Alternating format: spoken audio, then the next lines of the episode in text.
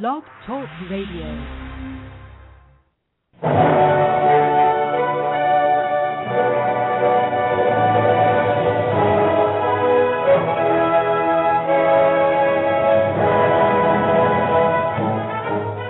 Ladies and gentlemen, welcome to Movie Addict Headquarters with your host, Betty Jo Tucker, author of Confessions of a Movie Addict, right here at www.blogtalkradio.com.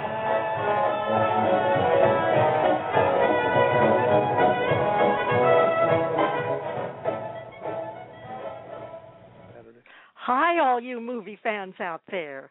This is Betty Jo Tucker thanking you for tuning in to Movie Addict Headquarters.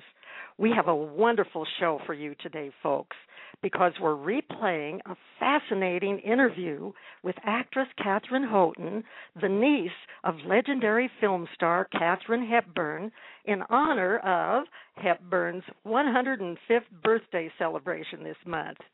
During this revealing interview, Houghton shares her candid reactions about her famous aunt's private life. And because she portrayed Hepburn's daughter in Guess Who's Coming to Dinner, Houghton also talks about that poignant experience. Among Houghton's other films are Kinsey, Ethan Frome, The Last Airbender, and Billy Bathgate. She's also a successful playwright, popular lecturer, and award winning stage actress who made her Broadway debut in 1965 in Ruth Gordon's A Very Rich Woman and won an Obie Award in 1969 for her performance in Scent of Flowers. In addition, she's played roles in over 50 regional theater productions, and as a playwright, her credits include a one woman show about Louisa May Alcott, plus the plays Best Kept Secret, Buddha, and Bookends, a musical. Yay! Now, after the taped interview, which James Colt Harrison and I conducted, we hope to hear from Nancy Lombardo of Blog Talk Radio's Comedy Concepts, who will share her reactions, hopefully, and impressions about Katharine Hepburn's remarkable acting career. But first, I want to tell everyone that the chat is open and I see that T.L. Walker is already signed up for the chat, and we hope he will be joined by um, other listeners because, after all, the chat is where it's at, and we really do appreciate the contributions of uh, our chatters.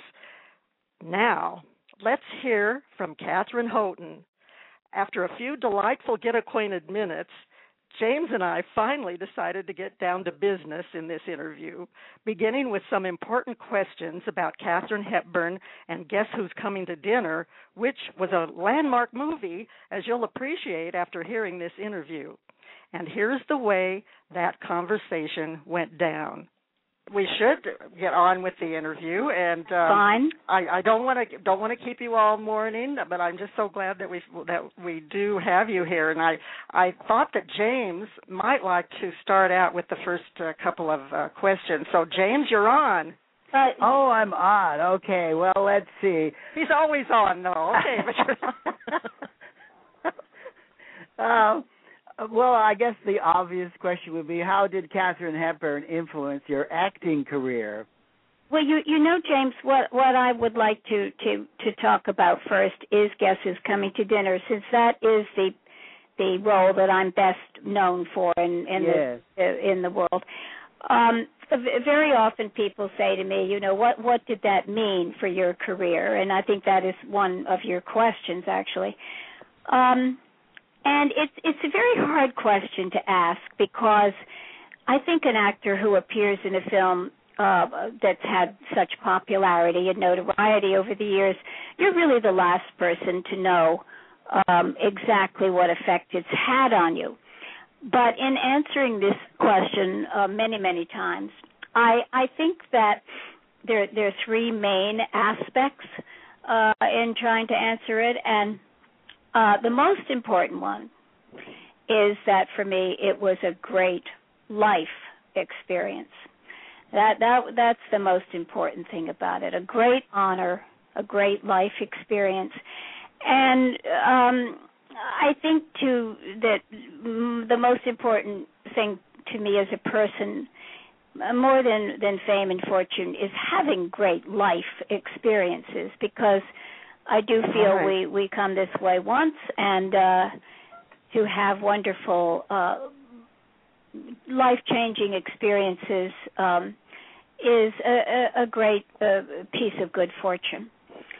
Now, uh, the reason I say it was a great life experience for me um, is I was part of creating such an important uh, and worthwhile fable. I, I think of Guess Who's Coming to Dinner really as a fable. It's it's not realistic. It's a fairy tale. Yes. A, a fairy tale for the screen. And and uh, aside from all the wonderful other people in the film um, who are always a great pleasure to see, it the story is a very important story and continues to be a very important story, alas, uh, which is that judging people for the quality of their soul is is more important than judging them for the color of their skin or some other superficial quality. And Right. I think we have to keep telling that story uh, again and again since we never seem to learn the lesson it teaches. But um, I think uh, as a very young person starting out um, in the business, I'd only done a few plays and a, and a few um, really amateur kind of films. This was, as a person, this was a, a, a tremendously important thing to me to be part of because it was so high quality. Yes. and it really made it very difficult for me to do uh films that I I didn't for some reason or another some perhaps would say but why the hell did you do that film? Uh but there was always a reason behind what I did not not just making money um but trying to do something that I felt had some importance to to its uh, content the second thing was that it was very helpful to me as a theater actress to appear in that film because it was such a huge hit. And naturally, theater producers who are concerned about box office like to cast what they consider names in order to sell tickets. So it opened Right. up lots and lots of theater opportunities for me and I was very very lucky to be able to play um uh, many many of the great classic roles whether it was Chekhov or Ibsen or Shakespeare or Tennessee Williams or Eugene O'Neill or whoever and I I don't know that I would have had that opportunity in the theater without that film. And uh third and least important um doing that role in that film was very problematic for me as a young film actress because it was my first big movie role. And um Joey Drayton, uh as I'm sure you would agree, wasn't really a character. Uh she was an idea. And uh Oh, I hadn't thought of it that way. as an actress, you can't reveal uh who you are playing an i an idea. And and my primary job was to play the idea. It had nothing to do uh with my personality. I certainly believed in the idea with all my heart and soul, but I couldn't really be a personality. You know, I couldn't be my personality. Yes. Yes. So I think that Hollywood just didn't really know what to do with me. And um if I'd started out playing in a more contemporary kind of film where I did play a character, a character going through a divorce or a character who was a single parent or or issues that were issues at the time, a uh, a woman who uh was fighting for some kind of career post uh uh being the the 60s and the 70s the whole women's lib thing you know i could have been more of who i am as a person. But as i say compared to the other two aspects of doing that film that's really very unimportant. Yeah. and um i uh i really am have no regrets of course about doing it. It was a great honor a great thrill and i am so amazed and and pleased that the film has continued to be so popular Well, it's just it's a it's got such a great uh following and and such a social consciousness to it, as well as uh, being entertaining and fantastic performances. You were awesome in that film. Well, uh, you're very kind. Katharine. You were, and I I was wondering because so many things were happening um, there, you know, behind the scenes. I was wondering if you'd be willing to share us anything um, behind the scenes that was happening there uh, between Katharine Hepburn, and Spencer Tracy. Um, we know that that was his last screen role. We know that uh, that Katharine Hepburn won uh, one of the two Oscars, and we know that the film is just uh, stands out for for all of us as uh, as a film that has some meaning to it as well as entertainment value. So uh, so here we have someone who was actually there. so can you tell us any anything that that happened during the filming that that you thought would be interesting to share with our listeners? Well, uh, it was a very um, stressful set because um, Spencer really was dying. And uh, as a matter of fact, uh, Sidney Poitier and I started the film up in San Francisco. It was the only location shooting that was done. And the first day we did the shots uh, coming in from Hawaii uh, at the airport and getting into the taxi cab and going to the art gallery. And when I got back to the hotel that evening, my aunt called me. She said the film has been canceled. and uh, she said, and the reason is that Columbia Pictures cannot get insurance for Spencer. Oh so gosh. um I said, okay, well I'll I'll get some a plane reservation and come back tomorrow to LA. And uh then she called later on and said, we've made a deal and um the film is going to go forward, so don't don't come back to LA. And I said, well, what's the deal? And she said, well, Stanley Kramer and Spencer and I have agreed not to take any salary until the film is completed. oh my gosh. Hmm Some people think Uh-huh. it was only my aunt and Spencer that agreed to that, but it was Stanley as well. That's how much they wanted to do the film. And um so we went on, but every day was precious. And Spencer could only shoot a couple of hours a day because um of his health, sometimes not at all. And um needless to say, my aunt was under an, an enormous amount of pressure. Oh yeah. And this was the love of her life, no matter what some of her biographers say. Uh, this, the, I, I was there. I know. I knew Spencer from the time I was a small child. He was part of our extended family, and um, she, she really saw that the end was coming, and it was terrifying and so sad.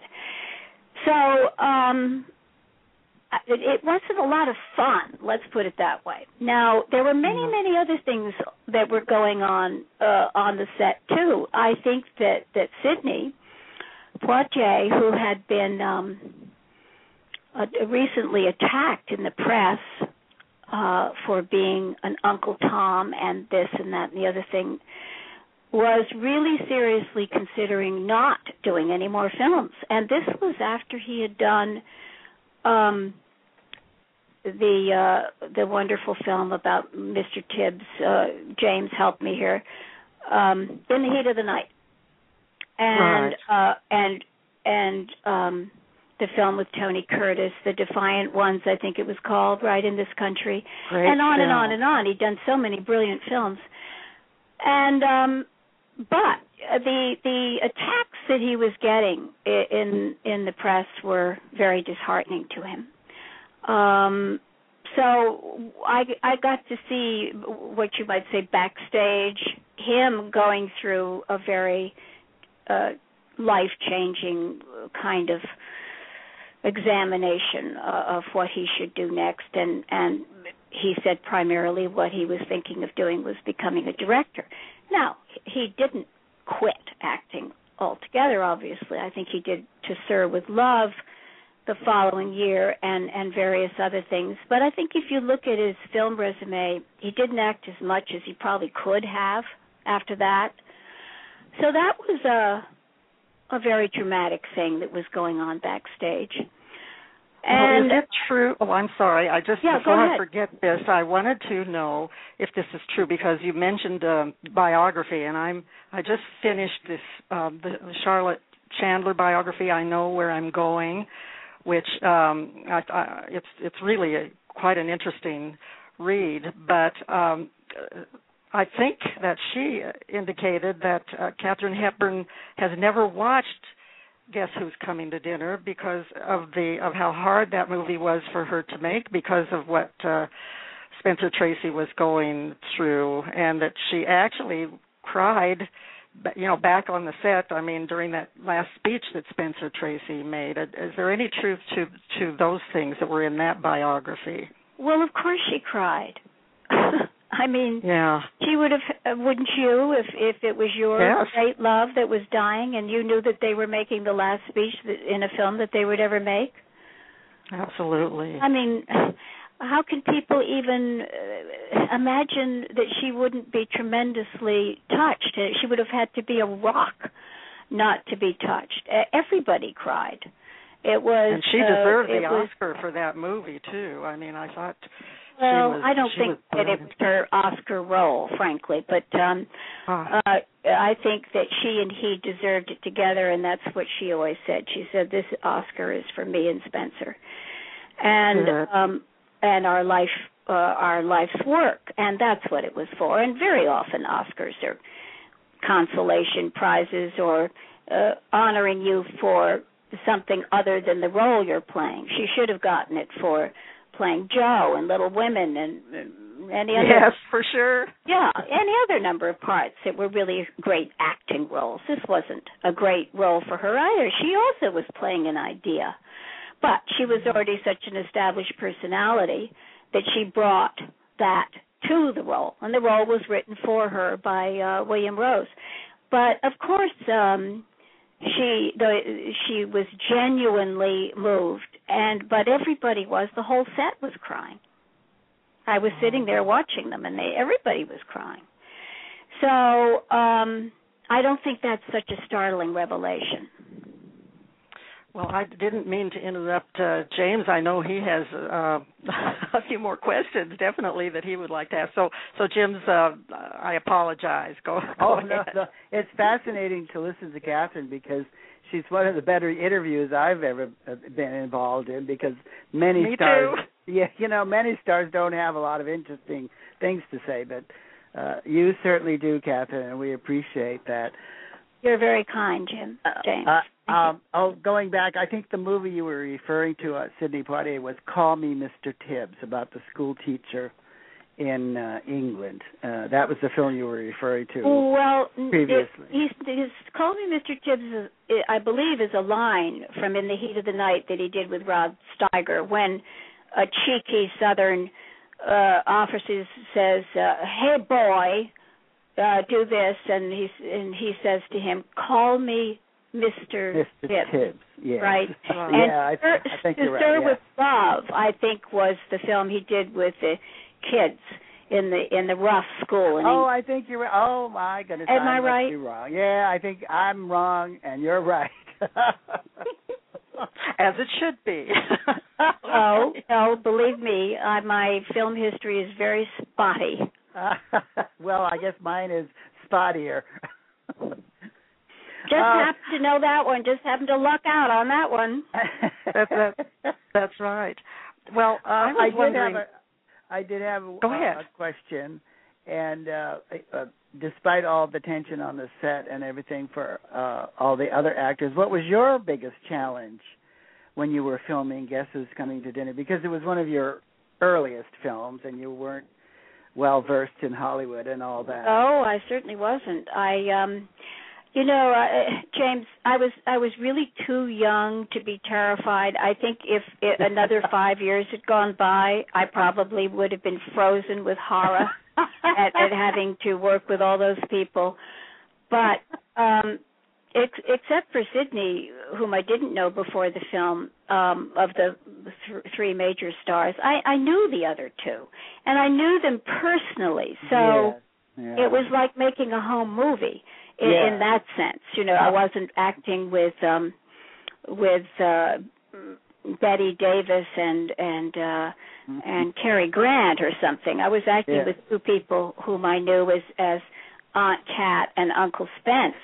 And Yes. uh Sidney um who who was coming in well he writes about it in his book but there's some very funny um moments on the set because he was old enough and wise enough to know that this at that time was big theater history. And I didn't have any concept of that at the time. And and he was very nice to me. He treated me like a a kid sister and he knew I'd been a philosophy major at, at Sarah Lawrence College, and he he was very amused by that. And we talked a lot about philosophy and politics, and he just couldn't have been kinder. So I Yeah. felt very at home with him. I didn't feel he didn't do some sort of star trip on me and make Yeah. me feel awkward. I I felt very confident with him and with Isabel Sanford and and um Cecil Kellaway. They they were just all nice people. Yeah. Great So- cast. And they were all very aware of what was happening uh with Spencer and Kate and uh Spencer's uh, slipping away and and I think that they knew that there was a lot of tension therefore in my personal life so they bent over backward and the makeup people and the hair people all those people were very very kind. So for me it it was a, a question of of survival but not in the usual way that a a, a young person coming into a Mhm. hollywood film. It was really just okay this is a really difficult situation because uh Spencer is extremely ill and we don't know whether he's going to live from day to day. So I just have to really be on my toes and do my part as best I can because we're in a crisis situation here. And also, I was very aware, and Stanley talks a lot about this in, in his interviews, that Columbia Pictures thought this was going to be an awful film. Yeah. They had no right. confidence in it. They thought it was going to do horrible business at the box office and that the story was uh, much too controversial for America and and on and on and on. So there was tension everywhere. Mm, yeah. Well, there were still four. That's back in 1967. There were still something like 14 states where racial intermarriage was uh, banned. Oh, you're was- right. You're was right. illegal. Following year, Martin Luther King was assassinated. The following year, uh, Bobby Kennedy was assassinated. It, you know, for his attacks on organized crime. It, it was it was a very very politically uh, explosive period of our history. Yeah, it was it, definitely, and this. Uh, I understand that the uh, Columbia Pictures. I, I guess they they didn't even want to open it in the in the South, No. and then I think it was just as successful. Eventually, it was just as successful in the South, and I I've heard that at opening night there were just crowds around the theater waiting to see the see the movie. That must have been given given um you and your aunt and Spencer and the director and Sidney Poitier some satisfaction that there were so many people who were interested in in this film.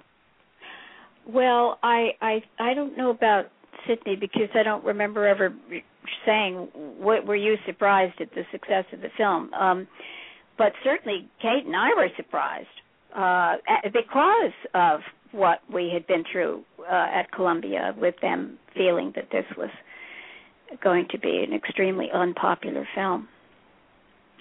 Well, it, I'm so glad that they were that they were wrong, and uh, it's going to continue to be be popular. And you know, Katharine, you we're doing this this tribute next Tuesday to to your aunt, and you're one.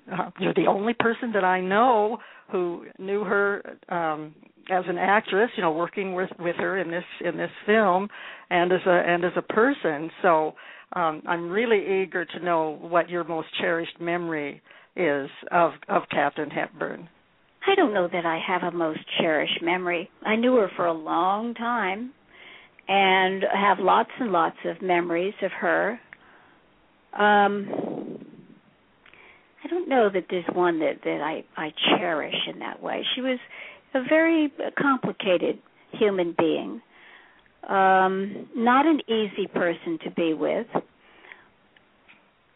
She was very powerful and strong and um gave the appearance of being tremendously self-confident uh, but uh, in in her private life she was actually terribly shy and arranged her life so that she was very protected and Oh. I think it was observations about her like that that were of particular interest to me that somebody Mhm.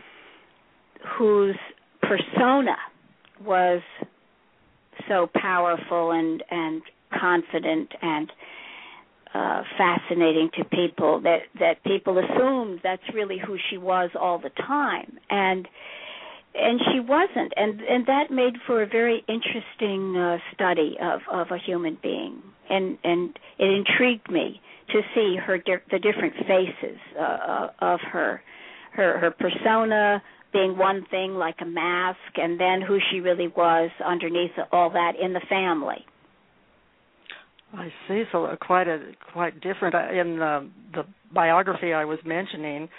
Um, Chandler says that uh, that your aunt referred to uh, herself as an actress as the creature. Yes, yes, And- she wrote, she talked about that in many interviews. Um, she called that persona thing I'm talking about the creature. I, I suppose in thinking about it right now that that some of the best things about my aunt um, that that I remember was her kindness to older people. And there were several people in her life, like a, a, a doctor named Dana uh, Atkins, I believe that's right, who was a very famous doctor when she was a young woman up at the Columbia Presbyterian Hospital. And I even think one of the pavilions up there is Atchley, Dana Atchley, that was his name. The Atchley Pavilion is named after him or for him in honor of him and when he was was very old and and um couldn't read anymore she we would all go out to New Jersey where he lived and uh around lunchtime and bring lunch. And then she would read to him. The newspaper or something medical Oh. journal that that he wanted to hear about. And uh little acts of of or really great acts of kindness that a lot of people wouldn't bother with in her position. However, that was this that was her inner secret person.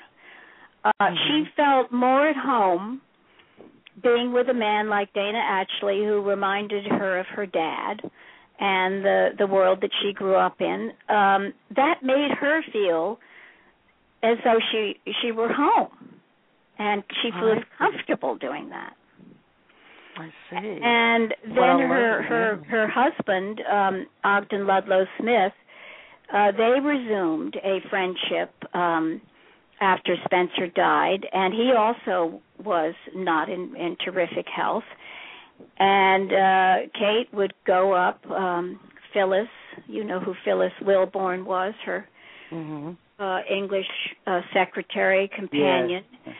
And Nora would make a great lunch. Nora uh, Moore Considine uh, would make a great lunch and would pack it in picnic baskets and drive it up to Connecticut, where where Luddy lived. And again, you know, she she would say, "All right, now we're doing this," and she'd bustle around and she'd say, "There are too many cats in this house," and one thing or another. but basically, it was all very dear, and and she felt needed and of course he loved it. I mean, here was the love of his life who had left him, divorced him in a rather um peremptory fashion and then coming back into his life in his old age and and giving him such pleasure and uh, such fun and and we always had a great time. Um these were, that's who she was in her personal life. She was personally tremendously generous and I suppose that that's maybe what I cherish most about her. Well, that that is definitely something to cherish, and I agree with uh, James, Katharine. You are a terrific uh, person to interview. I but I can't believe that we that we're running out of time, and I wanted to make sure that you had a chance to talk about what you're up to now. What are did well, I hear actually, right I'm, I'm doing something that that could be rather provocative and interesting, Ah. and that is. um uh we're opening in a play by Tennessee Williams uh, called The The Pretty Trap, which he wrote around 1940 before he wrote The Glass Menagerie. And um it's either going to infuriate people or fascinate people because it's a completely different take on Amanda and Laura and Tom and Jim, the four characters that ended up being in the Yeah. Glass Menagerie. Uh, Oh, first of all, it's a comedy, which is right away very different from the Glass Yeah. Menagerie. for sure. That's definitely. I didn't laugh once any time I watched that. so And second of all, all of the characters are very different. Maybe Jim, the most like uh, the gentleman caller in in what ended up being the Glass Menagerie, but the Amanda and the Laura. Um, I have no proof of this, but I suspect that the Amanda and the Laura in this play, The Pretty Trap, which will open uh, on 42nd Street at the Acorn Theater, I think around the 5th of August. Um, I have a feeling that these these ladies might be closer to his mother and his sister than what ended up being in the Glass Menagerie. And I I have to say I've never had any interest in playing Amanda. I've played Laura twice, but um uh I always found Amanda rather disagreeable and and uh annoying. Mm. But this Amanda is an app. Well, James, you will be very interested because this is a Southern woman who is a survivor, and Oh, she is not nostalgic about the past. She has a great sense of humor, great practicality, and her object in life at this point that the play opens is to get this daughter married because she sees that she's not interested in having any kind of career. And the gentleman caller comes, and all I'm going to tell you is it ends happily. Oh, oh, Oh my gosh! Tennessee what a Now- Williams. switch. You can see why I can am hardly saying wait. I can hardly wait to see it. Uh, That sounds that it sounds so great. Well, I just uh, am so impressed with with all the things that you've done. I mean, I know besides Guess Who's Coming to Dinner, you've had uh, uh, over 15 uh, other movies and TV roles, and uh, then you've also become a playwright a very successful playwright and you you do lectures i can see why i mean you are so articulate and we just don't have time to cover all of this but we'll have to have you back on the show when when we can spend the whole show just uh, talking about uh, your your philosophy and Oh, I- and your experiences Interesting. Thank you very much, uh, Betty Jo and, and Danielle and James. It's been a great pleasure for me to speak with you. Oh, it's been great. and we fun. have loved every minute of it. Uh, thank you for being so candid and so informative, and we'll look forward to seeing the Pretty Trap and also to uh, having you back on on the show. So, uh, bye for now. Bye for now.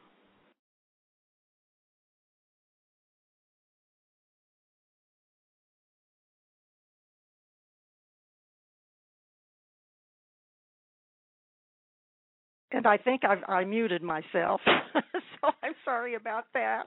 I just wanted to let you know, if you didn't hear this, that uh, Katharine Houghton received glowing reviews for her work in The Pretty Trap, and I've been thanking the people in the chat, Comedy Concepts, T.L. Walker, and Cal Pote, saying I had so much fun in the chat, and I forgot to unmute myself. I was having so much fun.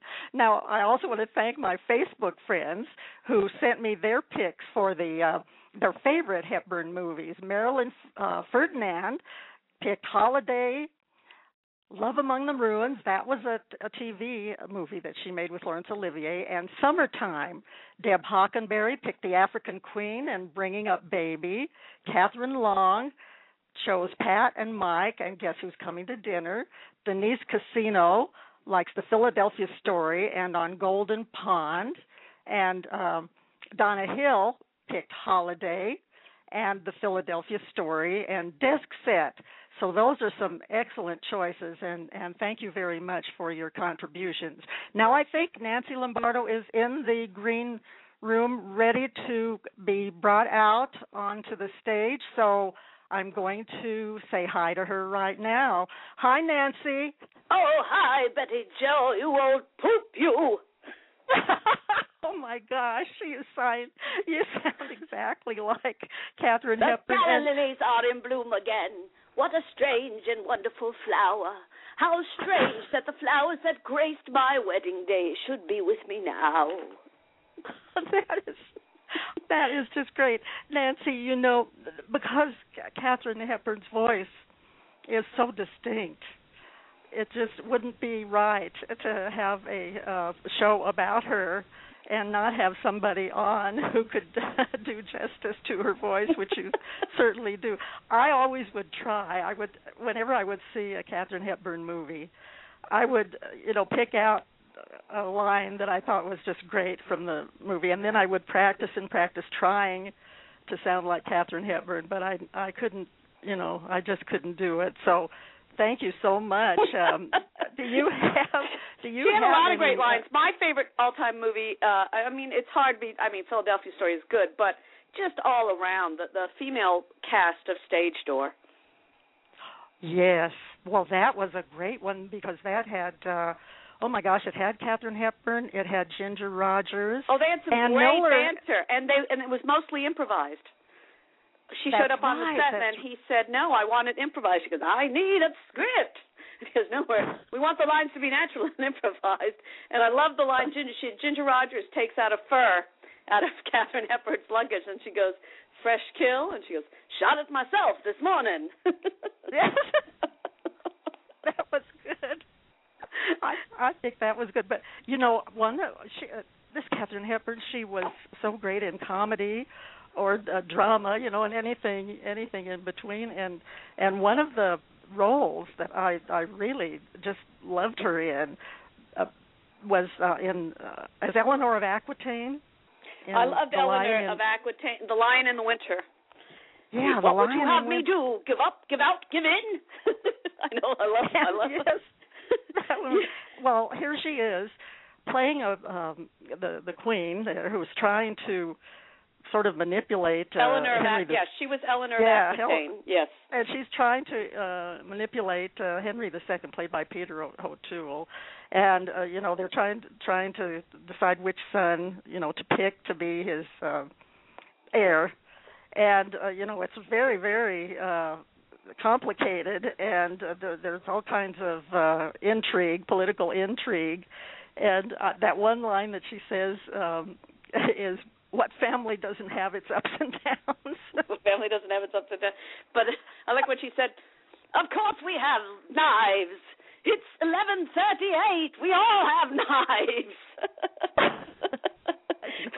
no, she was just she had so many so many uh wonderful lines in in movies and um I guess I wasted quite a bit of time when I thought I was talking and I had muted myself. So and now we'll take a moment I'm of so silence. Sorry. Katharine Hepburn. I'm so sorry about that, but you but I want but I want to tell everybody to check out your uh terrific uh blog talk radio show comedy concepts and your CD that's just absolutely hilarious. Color Me Crazy, uh, available on CD Color Baby. Me Crazy that's exactly right. I want I want everybody to do that, and uh, I just want to thank you so much for your support and I love, uh, for I, coming. I got more lines. I love this one too on Golden Pond. Come here, Norman, hurry up! The loons, the loons, they're welcoming us back. well, yes, on Golden Pond, she did win an Oscar uh, for On Golden Pond. Well, she actually won for Morning Glory, The Lion in Winter, Guess Who's Coming to Dinner, and On Golden Pond. And, and this is an the... actress who got horrible reviews. Uh, didn't Dorothy Parker write about her on Broadway when she played Coco? Uh, Katharine Hepburn ran the gamut of emotions from A to B. Yes, from A to B. and she was and she was dubbed box office poison there for a while. She was one of the one of the actresses listed for box office poison, but you got to give her credit. She would buy up these properties, these plays, and she had the rights for for them. Yeah. You know. And you know what? A little And- known trivia fact: Shubert Alley there, Shubert Alley. She would park her car there so she could bolt out of the theater and head back to Connecticut. So she was one of the few people who was allowed to park their car there. she really i don't know. She she knew where she was going what she wanted to do and uh she pretty much didn't let anything stand in stand in her way. And she's given us so many wonderful uh, films and performances to appreciate and enjoy. She died on um uh, at the age of 96 on June 29th 2003 and her birth her birthday is May 12th 1907 wow. so um, there are some celebrations going on this month for her 105th uh, birthday, and I'm very honored uh, to have been uh, lucky enough to have you and Katharine Houghton on the show today to help celebrate Katharine yes, Katharine Houghton's Houghton going, 105th Who's birthday. Nancy Lombardo? yes, Nancy Lombardo. Well, um, I'm just. Uh, I'm so sorry that we don't have uh, more time, but I do want to thank you and Katharine Houghton and James Colt Harrison and Danny Dyer and Nikki Starr for all their help. And I want to thank uh, the folks at Blog Talk Radio for picking this uh, particular episode to feature as one of today's staff picks. I want to be sure and mention that. And uh, Rub it in. since we're since we're running since we are running out of time, I want to remind everyone to check out our film reviews at reeltalkreviews.com. That's R E E L reeltalkreviews.com, and to come back next week for um, a discussion with Jesse Baget, who's an independent filmmaker. He's going to talk about his movie, his new comedy, Cellmates, about a Ku Klux Klan Klansman and a Mexican laborer sharing the same cell. And I think that'll be a great episode. So so don't miss it. Now, because Katharine Hepburn once summed up her personal philosophy with this advice, listen to the Song of Life. Here's Gene Kelly to close the show by helping us do just that.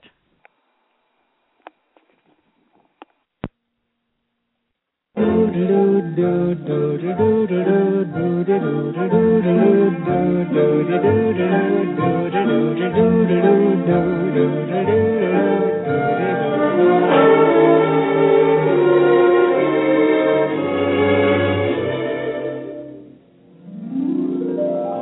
singing in the rain, just singing in the rain. What a glorious feeling! I'm happy again.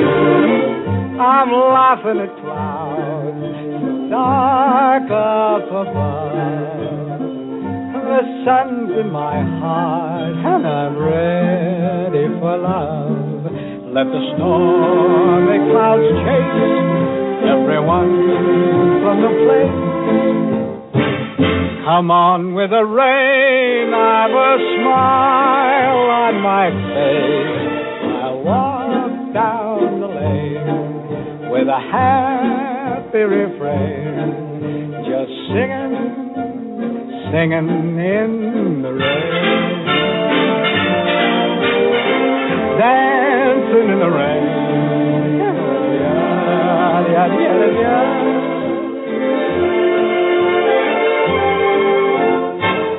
I'm happy again.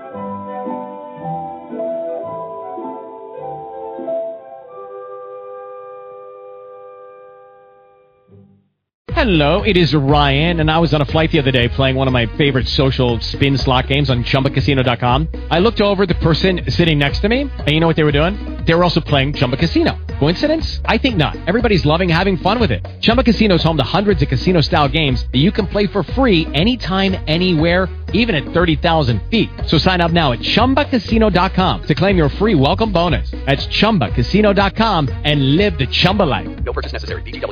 Prohibited by law. See terms and conditions. 18 plus.